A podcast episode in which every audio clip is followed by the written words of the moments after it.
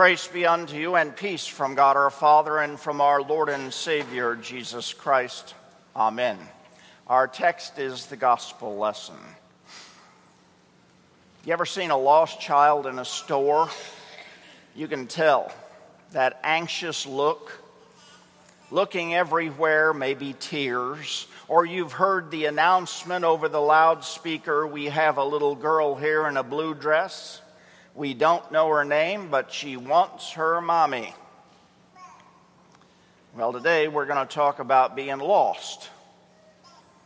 And then we're going to talk about being found. That sounds easy enough, except for the fact that sometimes we don't want to admit we're lost. The Pharisees and the scribes they took issue with the kind of company that Jesus was keeping. All those tax collectors and sinners. There's nothing that upsets a grossly sinful Pharisee like another gross sinner. And so Jesus tells this story. A shepherd has 99 sheep in the field, one of them strays. He goes to find the stray sheep.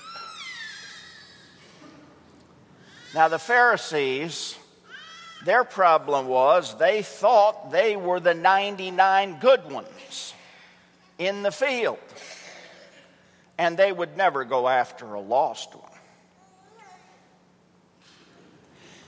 We are quick to condemn the Pharisees. We are quick to condemn their thinking. But how many times have we read this parable and thought, well, that really doesn't apply to us? We're found. This applies to some unbeliever that Jesus has to go and find. And so we wind up thinking just like the Pharisees. The fact is, we are lost and we can get lost and do get lost, stray from our shepherd all the time. We are lost when everything else in our lives is a priority, but being in God's house. We are lost when we sign up for an activity or a sport that we know will take us out of God's house on Saturday or Sunday, but we sign up for it anyway. We are lost when we think we're found, and so we don't need to be here as often. We are lost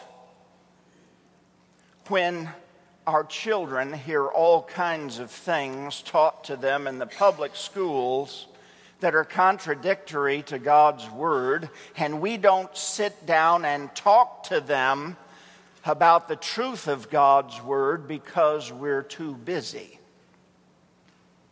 Come to think of it, how long is it going to take? How bad do the public schools have to get before Christian parents bring their children back to Christian schools?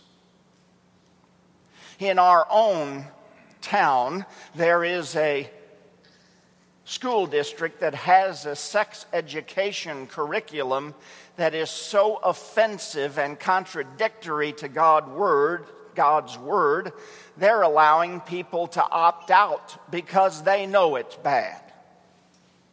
Or what about boys and girls going to the same bathroom or using the same locker room in the name of transgender? And when we turn a blind eye to all these things, we're lost. We are lost. We are lost when we allow the children in the house to make the decisions instead of making the decisions that are best for the children, even if they don't like it. We're lost when the church offers all kinds of opportunities to grow in the faith, Bible studies, and we say no to all of them. We are lost when we don't set the example for our children by being in God's house and Bible class and Sunday school every Sunday. We are lost when, well, you fill in the blank. There are lots more. You see, when we read this parable, there's only one real response to admit we're lost, that we have strayed, and that we desperately need a Savior. And that Savior promises to come for you and me. He comes to us first with His Word that touches our hearts and works repentance, shows us our sin, works guilt, shame, shows us we're lost. But then He comes. He comes with another word a word of forgiveness. He comes looking for us wherever we've strayed. Listen to the powerful gospel words from Ezekiel Behold, I myself will search for my sheep and will seek them out. As a shepherd seeks out his flock when he is among his sheep that have been scattered so will I seek out my sheep, and I will rescue them from all the places where they have been scattered on the day of clouds and thick darkness. I myself will be the shepherd of my sheep, and I myself will make them lie down, declares the Lord God. I will seek the lost, and I will bring back the strayed, and I will bind up the injured, and I will strengthen the weak and I will set up over them one shepherd, my servant David, and he shall feed them. He shall feed them and be their shepherd. And I, the Lord, will be their God. And my servant David shall be prince among them. I, the Lord, I have spoken. And so the prince, David's descendant, did come, Jesus Christ as our shepherd. He came to find us. He came to bring us back. And He came with all He had.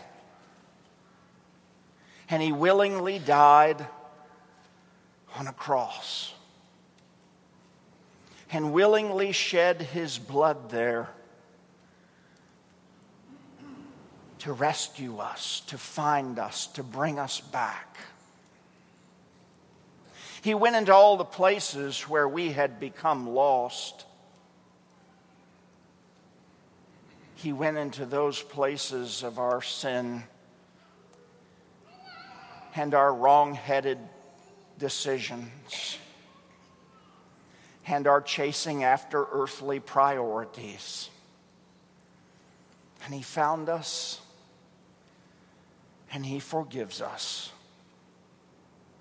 And He puts us on His shoulder and carries us home. And the angels of heaven rejoice. Oh, He will look for us, He will pursue us. Doesn't matter how long it takes, He will come because He loves us. And no matter where we've strayed, He will find us come to us with His word, work repentance, forgive us, carry us home rejoicing. God uses others in His ministry of caring and shepherding. We will celebrate that today with four teachers who, for 25 years, have wanted to bring the gospel the Good Shepherd to the little ones. They have been dedicated to that task, and we thank God for them. We have a shepherd. This day we confess we're lost, but we also confess we have a shepherd who has found us. And he's so powerful, he's conquered our self righteousness and our pride and our thoughts that we can never get lost. And he's come for us, and he forgives us. And you are safely on his shoulders. We confess we indeed are lost. We confess our good shepherd has found us. Heaven rejoices today, and so do we. Amen. And now,